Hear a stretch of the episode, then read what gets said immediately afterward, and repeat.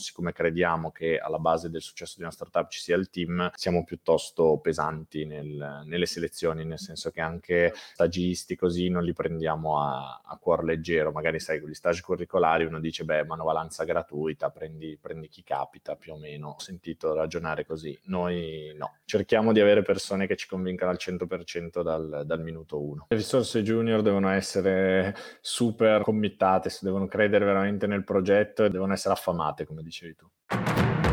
Ciao, sono Daniele Schimizzi e questo è The Startup Podcast, il podcast dei sognatori, innovatori e visionari. In ogni puntata tanti consigli per sviluppare la tua idea imprenditoriale con un mindset vincente. Sei pronto? Let's go! Benvenuti a questo episodio numero 13 di The Startup Podcast. Oggi ragazzi ascolteremo una storia molto bella della startup Up to You. Qui con me c'è Andrea. Benvenuto Andrea. Ciao, grazie. Allora, io e Andrea ci siamo conosciuti all'interno di eh, Collaforit, che è il primo co-working online d'Italia, dove io eh, fungo appunto anche da, da, mentor all'interno di questo co-working. Eh, ho detto, cavolo, il vostro progetto è veramente interessante, non vedo l'ora di intervistarvi. Oggi è qui con Eleonora, che dopo conoscerete nel corso di questo episodio. Come sempre, questo episodio è live, eh, quindi nel momento in cui l'abbiamo registrato, i membri di My Friends, che è la community di Marcello della mia azienda, lo stanno guardando appunto in diretta, possono fare domande, possono guardare in anteprima ciò che appunto voi che state ascoltando il podcast state ascoltando appunto in questo momento. Come sempre vi ricordo che se anche voi volete ascoltare in anteprima di circa due mesi ogni episodio e volete fare networking e scambiarvi idee con altre persone all'interno della community, potete entrare cliccando su Marcello, quindi Mars H, yellow come giallo in inglese.net slash my friends. Bene, tornando su Up to You, che cos'è Up to You? Poi Andrea ti faccio parlare a te perché sicuramente la sai presentare meglio di me. Up to You è una startup che vuole rendere la sostenibilità qualcosa di semplice, a portata di tutti, sia aziende che persone. Benvenuto Andrea qui su The Startup Podcast. Grazie, grazie mille Daniele e grazie di averci insomma, invitato a raccontare la, la nostra esperienza.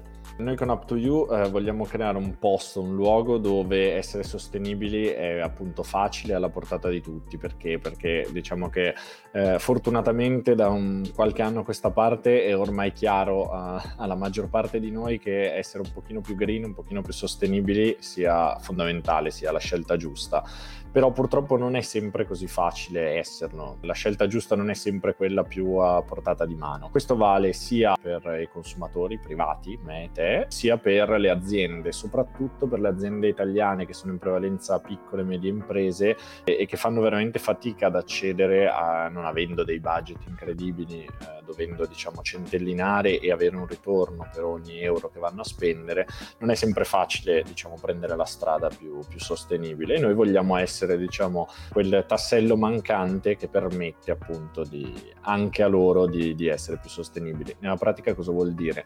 Nella pratica vogliamo, abbiamo creato questa piattaforma che si chiama appunto Up to You dove ogni comportamento sostenibile viene premiato, ogni gesto sostenibile viene premiato o dalle aziende che ne hanno un, un ritorno, un vantaggio da questo, da questo gesto sostenibile, oppure direttamente, direttamente, da noi tramite le missioni. Sul, sul, nostro sito ci sono un po' di missioni sostenibili, ogni, ogni settimana cambiano, per cui sono diciamo, delle sfide che noi lanciamo agli utenti, chi le raccoglie, chi le completa con successo eh, guadagna dei punti, punti che poi va a, spendere nel nostro, nella nostra sezione ricompense per avere degli sconti, per avere dei gadget sostenibili, per conoscere altre realtà del mondo della sostenibilità sostenibilità ambientale e quindi per essere agevolato nell'essere, nell'essere più green, nell'essere più sostenibile. Certo, diciamo che questa è un po' la tendenza ad oggi di andare verso l'ecosostenibilità, ma molto spesso si ha il problema di non avere, diciamo,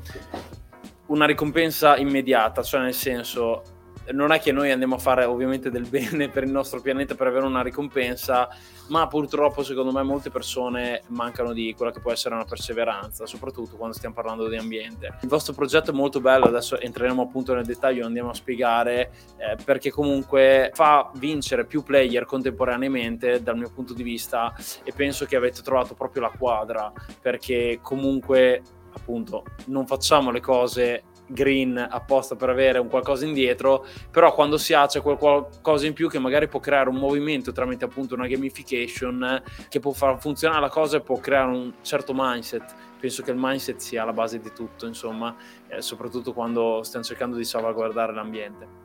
Assolutamente sì, diciamo che noi vogliamo dare quelle piccole ricompense che sono naturalmente non il fine ultimo dei, dei comportamenti sostenibili, ma quel piccolo incentivo che ti dà appunto la mano a iniziare, che è una delle parti più difficili, e poi a continuare, che naturalmente è altrettanto importante. Quindi sì, noi vogliamo essere appunto quel, quel pezzettino mancante, quello stimolo in più, quel reward immediato, perché essere sostenibili serve a salvare il pianeta e non è una cosa che succede domani. Quando io faccio la differenziata non è che il giorno dopo il pianeta sta meglio, lo dobbiamo fare tutti, lo dobbiamo fare per anni per evitare una catastrofe climatica che se no incombe su di noi. Avere un piccolo reward immediato ci può aiutare in, questo, in questo, tipo di, di, di atteggiamenti. Insomma. Sì, a proposito di questo è molto simpatico perché qualche giorno fa ho visto dell'orologio che hanno impiantato a, a New York dove c'è New York, sì. la rovescia di quanto manca prima che insomma sia un punto di non ritorno che il nostro pianeta sia spazzato per sempre. Gennaio 2028. Esatto. È quindi, la data ad oggi. Quindi si sta cercando anche di, tramite la paura, di far leva e cercare di trovare un modo per salvaguardare finché siamo ancora in tempo.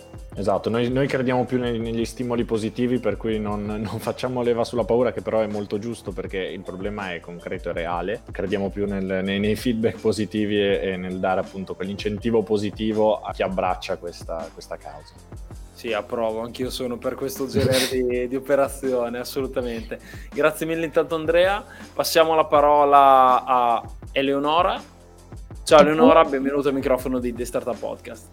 Ciao a tutti, come diceva prima Andrea, noi puntiamo su una capillarità della sostenibilità, quindi ognuno viene chiamato a fare la sua parte in piccole azioni quotidiane che magari in realtà facciamo anche senza renderci conto, però noi offriamo una ricompensa per queste azioni. Il problema sussiste nel momento in cui si va a relazionarsi con le aziende perché dall'alto l'imposizione avviene solo per aziende molto grosse, quindi che hanno un impatto elevato, ma per tutte quelle piccole aziende che di fatto costituiscono l'ecosistema italiano non c'è una vera e propria imposizione o comunque mh, normativa di, di, genere, quindi Up2You diciamo ha deciso di, di, fornire dei servizi strutturati proprio per le aziende, in particolare diciamo noi siamo nati dal settore turistico, infatti i nostri due servizi iconici, possiamo chiamarli così, sono il non disturbare e il soggiorno sostenibile. Il non disturbare funziona praticamente che l'ospite trova nella sua camera d'albergo il cartellino classico del non rifatemi la camera, diciamo, però eh, in questo caso il non rifare la camera corrisponde poi alla ricezione di quello che è il nostro prodotto, ovvero un codice che gli consentirà poi di piantare un albero in uno dei progetti di riforestazione che sosteniamo. Questo incentivo, diciamo, è un riconoscimento per un'azione che di fatto non ha nessun peso sull'ospite, perché per esempio a casa quante volte capita che uno si alza e alla giornata piena non si rifà la camera fino a sera, cioè non è, non è una cosa ecco così così grave, mentre il soggiorno sostenibile eh, l'incentivo viene dato a priori e quindi l'ospite trova il primo giorno della sua, della sua ristruttura questo codice per piantare un albero e viene invitato durante tutta la sua settimana o durante tutto il suo soggiorno a compiere quella serie di azioni che di fatto riducono il suo impatto sulla destinazione, sia all'interno della struttura che nell'ecosistema circostante, che magari sembrano banalità come se è possibile fare la differenziata oppure non lasciare cartacee in giro. Eppure, visto che tutti andiamo a camminare e tutti troviamo in giro le cartacce, a quanto pare non è così scontato. Te lo confermo, qualche, esatto. qualche settimana fa ero su per la mia startup uh, MyFassa Plus e eravamo su a, insieme agli operatori video per i prossimi spot e nel giro di 100 metri abbiamo visto in mezzo al bosco più di 10-12 cartacce buttate a destra e a sinistra, quindi veramente ti posso confermare dello schifo che c'è purtroppo in giro. Bene, quindi ci ha raccontato nel dettaglio come, come funziona il progetto. La domanda che ovviamente mi viene spontanea è come l'avete validata, come avete capito fin dall'inizio che gli albergatori erano disposti a eh, piantare appunto un albero in cambio di, cioè no, non fisicamente ovviamente, però dal punto di vista poi viene tutto gestito dall'app, cioè, se vuoi ce lo racconti un pochino più con precisione, però appunto viene piantato questo albero se tu non ti fai rifare la camera praticamente, perché come sappiamo ovviamente per gli albergatori è un grosso costo rifare le camere e soprattutto c'è anche un grosso impatto ambientale nel rifarle, quindi spiegaci come avete capito che c'era questa esigenza dal punto di vista degli albergatori e come l'avete testato e come avete unito insomma tutti i puntini. Ok, allora beh, nel primo momento in cui ti viene un'idea, comunque la prima cosa da fare è verificare i dati statistici sul fatto se esista un mercato per quest'idea, quindi effettivamente abbiamo visto i report di Booking in cui mh, molti turisti si sono visti disposti a rinunciare a magari o a pagare un, un sovrapprezzo per un viaggio più sostenibile, per essere eh, dei turisti più attenti, per essere più green. Dopodiché dal lato ovviamente dei business, per vedere se c'è eh, un mercato, cosa è necessario fare? Noi ci siamo presentati a diverse fiere a partire dalla BIT di ormai due anni fa, appunto presentare semplicemente l'idea a varie aziende senza ovviamente eh, vendere un prodotto in quanto non essendo un'azienda costituita non era possibile.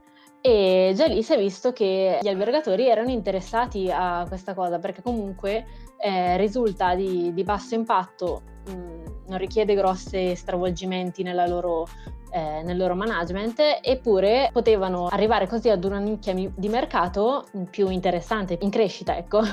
Dopodiché abbiamo anche partecipato a dei concorsi e anche in questo caso sempre a livello di idea, l'idea è stata appunto premiata e quindi abbiamo avuto diciamo tutta una serie di presupposti che ci ha fatto pensare che il progetto poteva piacere, poteva pu- funzionare e da lì quindi abbiamo deciso di metterci in gioco veramente, quindi di creare un'azienda a tutti gli effetti che è appunto Up to che è una startup innovativa a vocazione sociale e mettere sul mercato il, il nostro prodotto.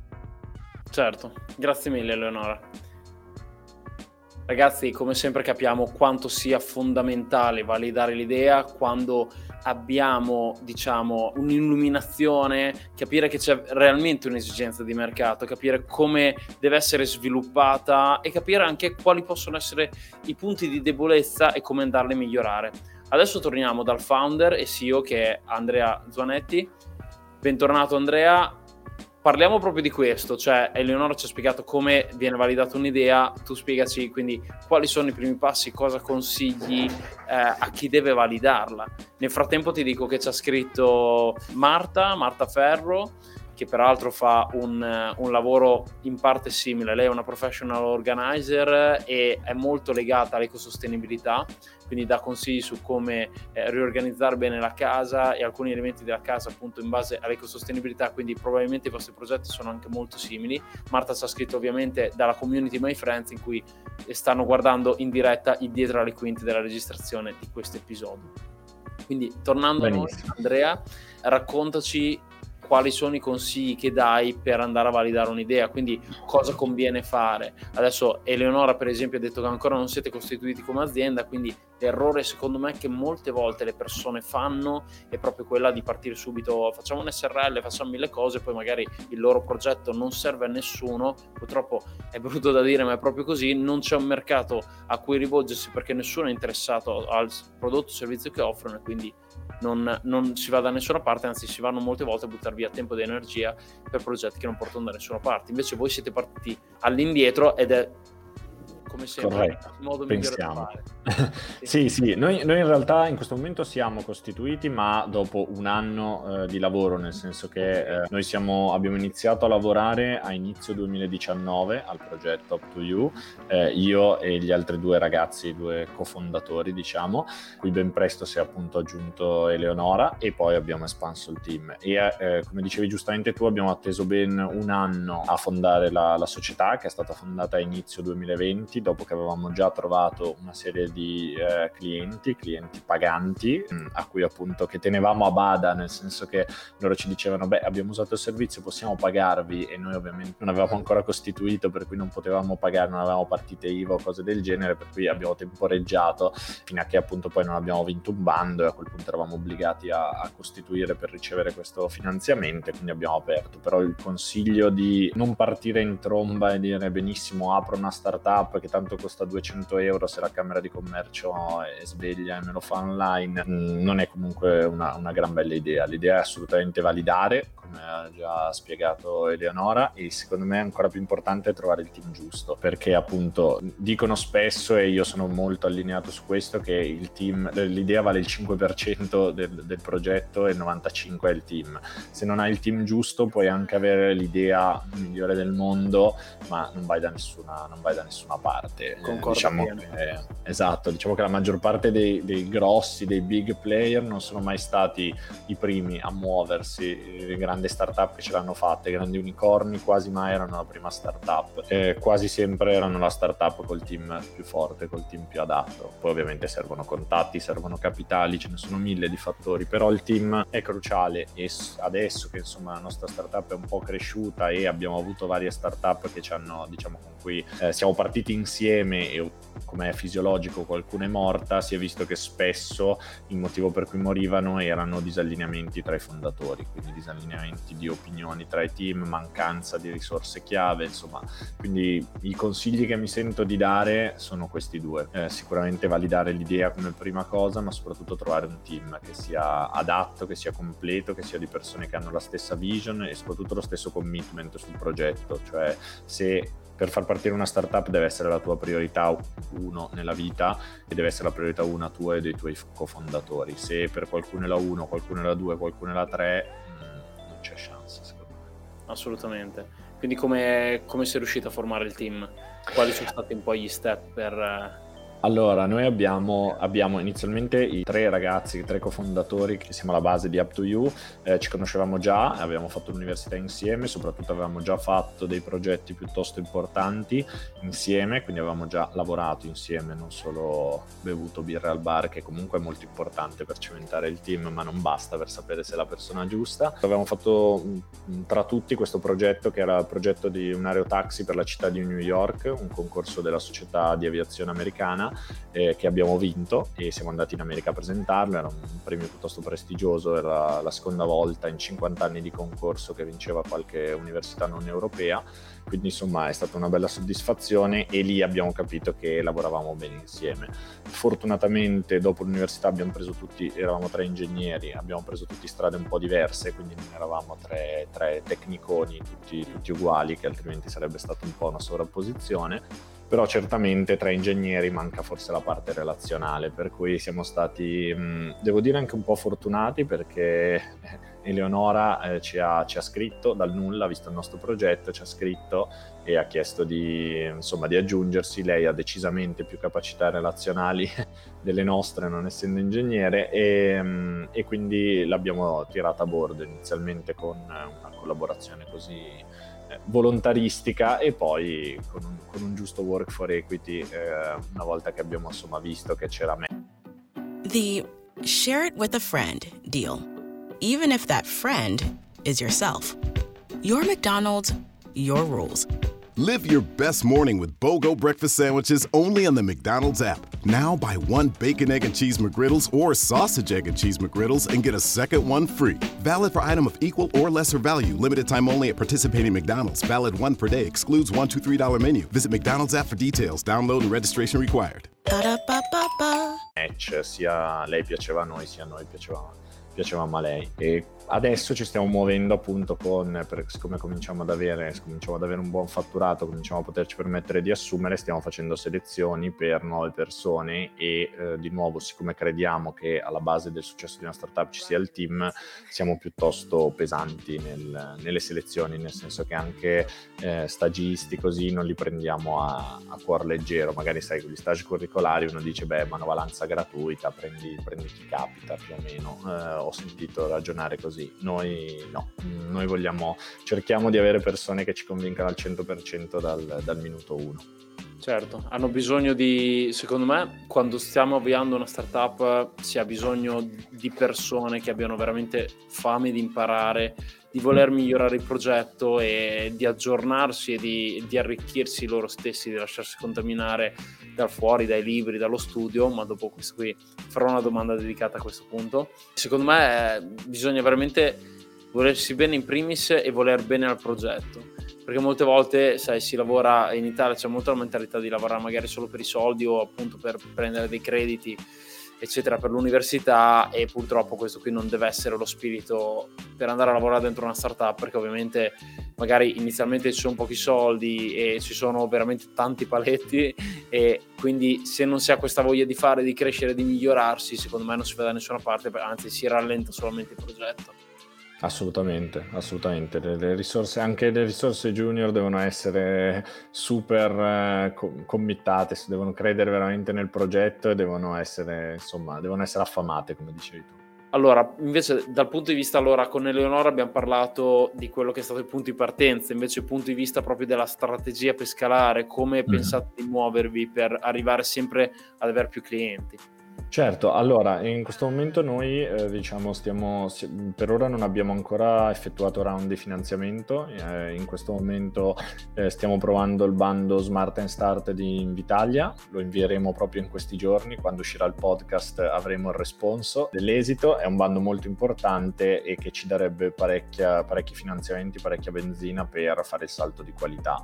Diciamo che da buoni ingegneri tra sviluppare il marketing e sviluppare il prodotto noi siamo molto più concentrati concentrati sullo sviluppare il prodotto, per cui in questo momento, come tutti abbiamo fortunatamente dei competitor, se, avete, se state validando la vostra idea e non ci sono competitor non è un buon segnale, noi fortunatamente li abbiamo e stiamo cercando come, appunto, come punto di forza di eh, avere una serie di vantaggi competitivi proprio di prodotto, di qualità dell'offerta che siano caratterizzanti della nostra, della nostra offerta, per cui tutta una serie di proposte assolutamente 100% scalabili perché, e replicabili soprattutto perché? perché il nostro target sono appunto le piccole e medie imprese quindi società con un budget limitato che non possono permettersi costose consulenze costosi lavori di consulenza ad hoc per cui noi ci concentriamo su eh, diciamo questo tipo questo target questo tipo di clienti che in questo momento secondo noi è quello che sta facendo più fatica ad accedere ai, ai servizi di sostenibilità alle offerte di sostenibilità al, al, all'asset che è la sostenibilità ambientale, eh, prima ancora che un dovere. E, e, niente, quindi questo stiamo cercando di, stiamo cercando di eh, avere un prodotto che sia particolare rispetto ai nostri competitor, molto più agile, molto più facile da implementare. Smart sotto un punto di vista anche. Speriamo, speriamo di essere smart, eh, appunto come il bando Smart and Start che stiamo facendo, cioè, speriamo di esserlo. Sì, secondo me hai detto una cosa veramente importante che è il discorso del, del prodotto, di concentrarsi molto sul prodotto. Dal mio punto di vista il prodotto stesso, un buon prodotto fa il marketing e non viceversa, cioè se hai un prodotto che alla fine porta le persone a parlare di te e di quello che fate e probabilmente il vostro lo è, cioè molto virale, ovviamente sempre più persone tramite il passaparola ne parlano e alla fine vi andate a posizionare e diventate un brand secondo me molto forte. Quindi alla fine concentrarsi sul prodotto non è sbagliato, anzi secondo me deve essere fondamentale, soprattutto durante la validazione o anche poco dopo di essa. Sì, quando, devo dire che quando ho visto il pitch di molte startup rimango sempre un po' perplesso nel vedere che la voce 1 di costo quando si cercano finanziamenti è il marketing.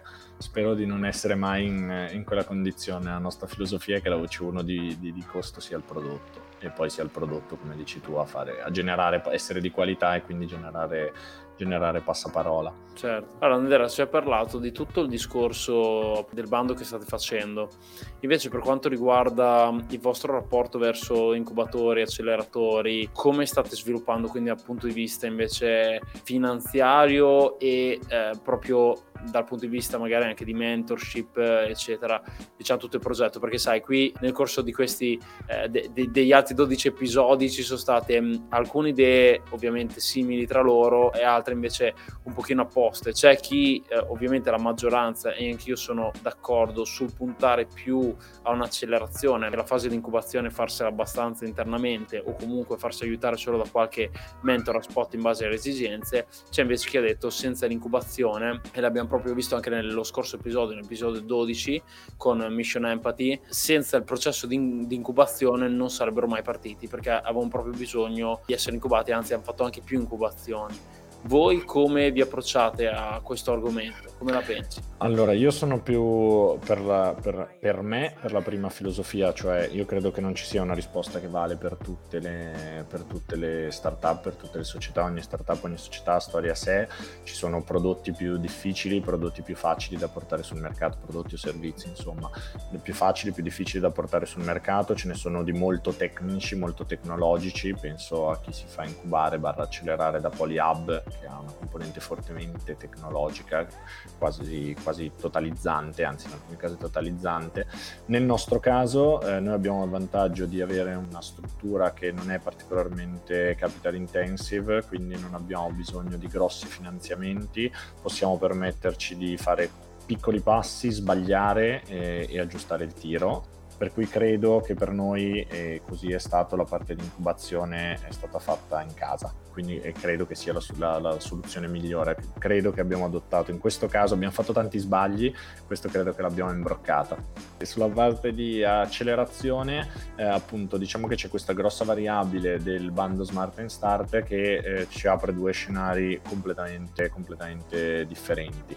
In questo momento valutiamo molto l'apporto che ci stanno dando eh, i nostri i mentor e advisor, diciamo. In questo momento abbiamo più advisor che mentor, eh, sono persone una che viene dal mondo del turismo, che è la, diciamo, una persona che ha portato il cicloturismo in Italia, quindi che ha diciamo, portato una grossa innovazione, questo ormai 40 anni fa, appunto una persona che è vicina alla pensione, quindi insomma è nella parte finale della sua carriera e si è prestata ad aiutarci e a, e a permetterci di, di, innovare, a darci i suoi consigli per come innovare nel mondo verticale del turismo. E poi ne abbiamo un'altra più, diciamo, trasversale a livello di business che ci sta guidando su tutta la parte, diciamo, di pianificazione finanziaria, eccetera. Sicuramente la prima persona è ricca di valore ed esperienza da, da dare. Decisamente, decisamente. Perfetto, grazie mille Andrea. Adesso passiamo grazie di nuovo la parola ad Eleonora perché abbiamo parlato fino adesso del, del, passato, di ciò che è stato fatto in Up to You. Adesso parliamo Eleonora del futuro, quindi eh, quali saranno i, i, prossimi sviluppi? Allora, come dicevamo prima, dal punto di vista del prodotto noi siamo partiti dal turismo, quindi abbiamo un forte verticale sulle aziende turistiche però ci piacerebbe avere dei verticali molto specifici e fatti ad hoc anche per altri settori, per esempio stiamo pensando all'e-commerce oppure eh, alle scuole, infatti ci piacerebbe lanciare dei progetti con, eh, con le scuole, anzi lanceremo un pilota a febbraio che se tutto andrà bene verrà poi replicato i prossimi anni. Mentre dal lato del prodotto in senso puro, nel senso non abbiamo ancora parlato dei nostri progetti di riforestazione che di fatto sono il prodotto finale di quello che facciamo.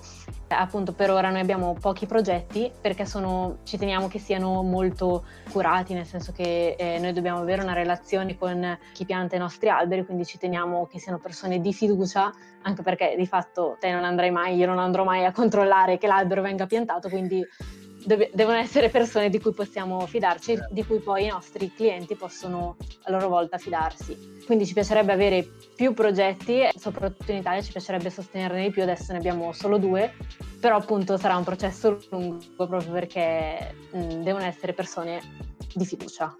Certo. Dove avete i luoghi in cui, cioè dove si trovano i luoghi in cui vengono piantati gli alberi? Allora, in Italia abbiamo un progetto a Milano e uno in Sicilia, mentre all'estero abbiamo l'India, il Madagascar e l'Australia, però appunto i progetti eh, sono destinati a variare, per esempio prima dell'Australia avevamo l'Amazzonia, poi a seguito mh, dei disastri che sono avvenuti abbiamo deciso di spostare il nostro focus in quell'area perché ovviamente c'era più necessità. So che avete lanciato un'app a settembre se vuoi raccontarci un po' di, di funzionalità, cosa vi aspettate di raggiungere insomma, nei prossimi mesi?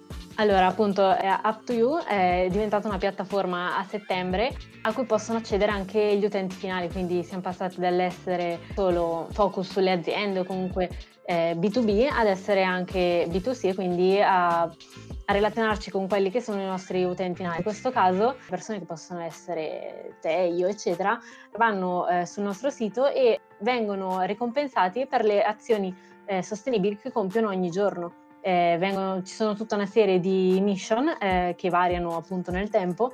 Attraverso queste missioni il, l'utente riceve dei punti che gli consentiranno poi di avere accesso a sconti o a codici per piantare degli alberi.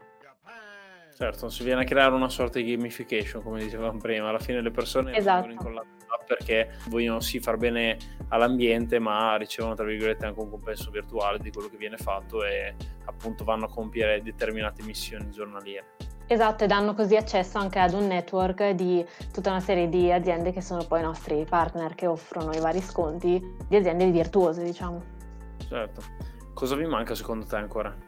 Allora, dal punto di vista del team ci manca un, una persona molto focus sul commerciale, in quanto nessuno di noi viene da una formazione di, quel, di tale tipo, quindi o con pregresse esperienze lavorative comunque molto focus sul commerciale, quindi dal punto di vista del team quello, mentre lato prodotto ci manca un un brand mh, mm, noto, mh, un'azienda conosciuta, diciamo che entri nella nostra rete e che aumenti così la nostra credibilità. Quindi se ci usa l'azienda X eh, che tutti conoscono, ovviamente il nome di Up2You acquista eh, credibilità e acquista ancora più validità, proprio per quel discorso che facevamo prima che nessuno va a controllare che l'albero venga piantato.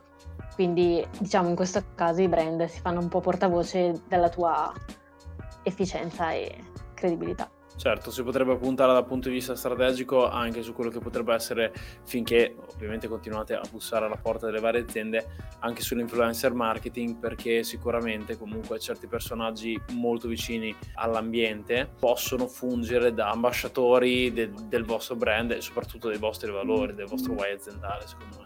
Esatto, esattamente. Bene, Leonora, grazie mille per essere stata qui con noi e io adesso ripasserei la parola ad Andrea ci vediamo presto. Grazie a voi. Ciao. Ripassiamo la parola ad Andrea e andiamo avanti con questa bellissima intervista attraverso il progetto Up to You. Andrea, prima Eccoci. abbiamo appunto parlato di formazione, di crescita, di miglioramento per gestire quello che è un team efficace e soprattutto efficiente.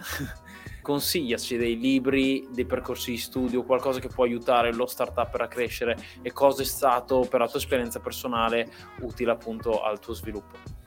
Ma allora, i libri che mi sento di consigliare, ne ho letti un bel po', me ne vengono in mente due. Il primo è From Zero to One, eh, che ti dà tutti quegli elementi, ti fa intanto capire che è molto più difficile passare da, da 0 a 1 che da 1 a 100, questo vale per i clienti, per i prodotti funzionanti, per le landing page, vale un po' per tutto e ti dà diciamo qualche strumento per capire qual è il modo migliore per affrontare questo, per affrontare questo problema e per passare in maniera efficace appunto da, da 0 a 1.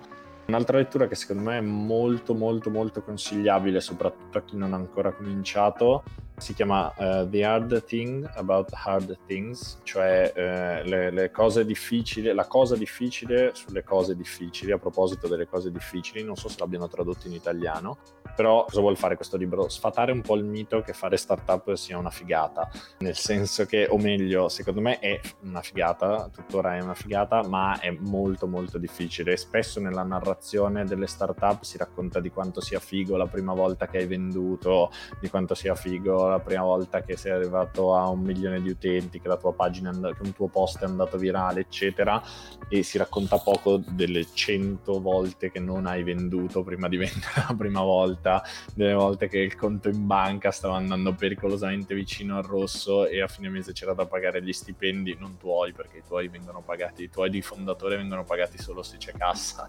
Quindi insomma ti dà un po' l'idea e ti mette un po' in guardia sul fatto che non sarà tutto semplice e mm, in questo momento purtroppo c'è molto questa narrazione che fare startup sia una, sì, una roba divertente, che se sei un po' sveglio è una buona idea, è una passeggiata o comunque non avrai grossi problemi. Invece è foriero di, di grandi ansie, di grandi preoccupazioni e di grandi momenti eh, brutti che non vengono raccontati ci sono anche tanti momenti belli in questo momento io sono di gran lunga in positivo su momenti belli versus momenti brutti, però ce ne sono anche di brutti che spesso non trovano il giusto spazio nella, nella narrazione. Insomma. Certo, beh, è un libro realistico direi. Esatto. Togli esatto. un po' quel, quella magia che molti altri libri purtroppo vanno a dare a chi sta avviando ad oggi un progetto innovativo. Ovviamente ragazzi come sempre troverete i link di cui vi ha parlato Andrea, quindi dei libri e di dove acquistare, quindi su Amazon direttamente su danieleschimizzi.com slash podcast slash episodio 13, 13 scritto a numero, tutto attaccato eh, perché penso che quando uno ascolta un podcast sta magari si sta allenando, sta guidando, sta facendo qualsiasi tipo di attività ed essendo in cuffia magari ha le mani non, occupate e non può mettersi a, segnare. Quindi come sempre al link a fine di questo episodio troverete tutto e soprattutto eh, From Zero to One è un libro veramente bello che ho anche recensito per la mia rubrica Books in 45 quindi vi lascio anche il link della recensione. Penso sia veramente la base per partire perché comunque abbastanza dal mio punto di vista anche realistico anche, anche questo libro perché comunque va a dare non so com- com'è la tua visione sul libro ma secondo me anche questo libro è abbastanza realistico e spiega però un pochino più le storie un pochino più romanzato forse Assolutamente, no, sì, sono, è molto realistico. Diciamo che la narrazione che il secondo libro mira a sfatare è più quella che c'è proprio nel sentire comune, eh, più che, nel, più che nei, nei libri, diciamo, di settore che di solito sono abbastanza posati. Bene Andrea, grazie mille. Io concluderei come sempre con la domanda che faccio a tutti gli intervistati. In parte c'è già risposto nei primi punti, però andiamo proprio sullo specifico. Quali sono i tre consigli che daresti a chi sta avviando ad oggi una startup, un progetto innovativo? Sì, allora, beh, in parte effettivamente hai ragione, li ho già coperti, nel senso che sicuramente c'è il tema di trovare il team adatto.